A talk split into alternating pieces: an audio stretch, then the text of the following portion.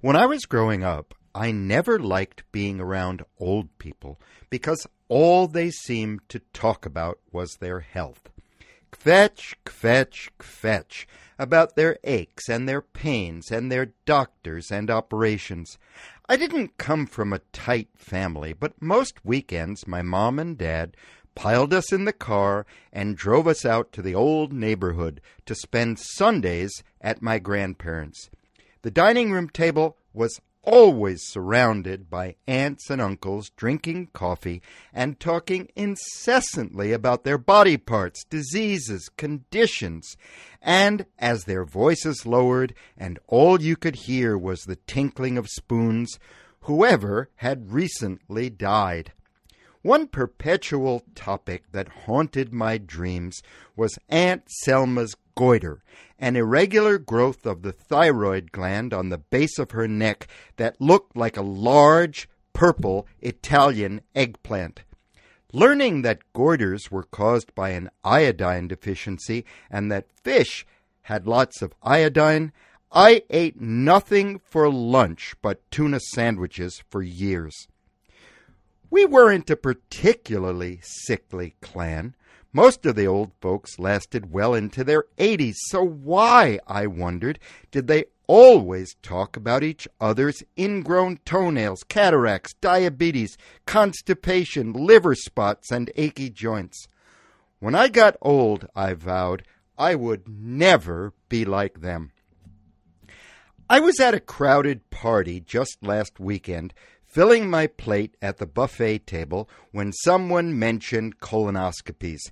Who'd had them, who hated them, who was putting them off, which included everyone there, of course. And when the discussion turned to water hydrotherapy as an alternative to that horrible gallon of sludge they make you drink, all conversation stopped. Heads leaned in, and attention was riveted. Suddenly, I was surrounded by 12 of my peers, all of whom were educated and well read, who'd had many lovers and had traveled the world, but who were now transfixed by a description of a high tech enema. And at that point, I realized I had become my grandparents. But why, I had to ask myself, what was so interesting about other people's illnesses? Could it be Schadenfreude, that wicked human pleasure we derive from another person's misfortune? Taking perverse comfort in the fact that we aren't the only ones whose bodies are falling apart? Or could it simply be practical?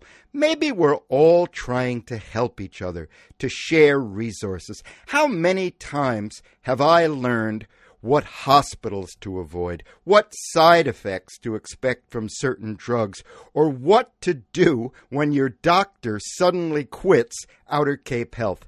That's all valuable intel. I know that with certain old friends, I find myself continually sharing my astonishment at the embarrassing progression of aging. Like, can you fracking believe how many times I got up to pee last night? Or it might just be that when we're in pain, when our hips ache, when it hurts to turn our necks, that's all we can think about. Nothing else in the world is as real or as present as our body not sports or politics or nature or any of the subjects that used to consume our attention.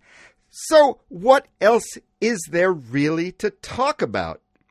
It might simply be we're all seeking reassurance or wanting to feel less alone or less frightened.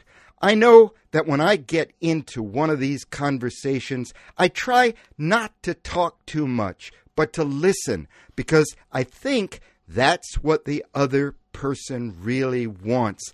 They need my attention. So, if the question is, why do we talk about our health so much as we get older? The simplest answer might be the truest because it's interesting. Because all our lives, we've been asking each other, How's it going? And now we're subtly asking, How is it ending? Talking about aches and pains isn't just complaining, it's the news we can use. Kvetching is CNN for seniors. I'm Ira Wood, and that's my opinion.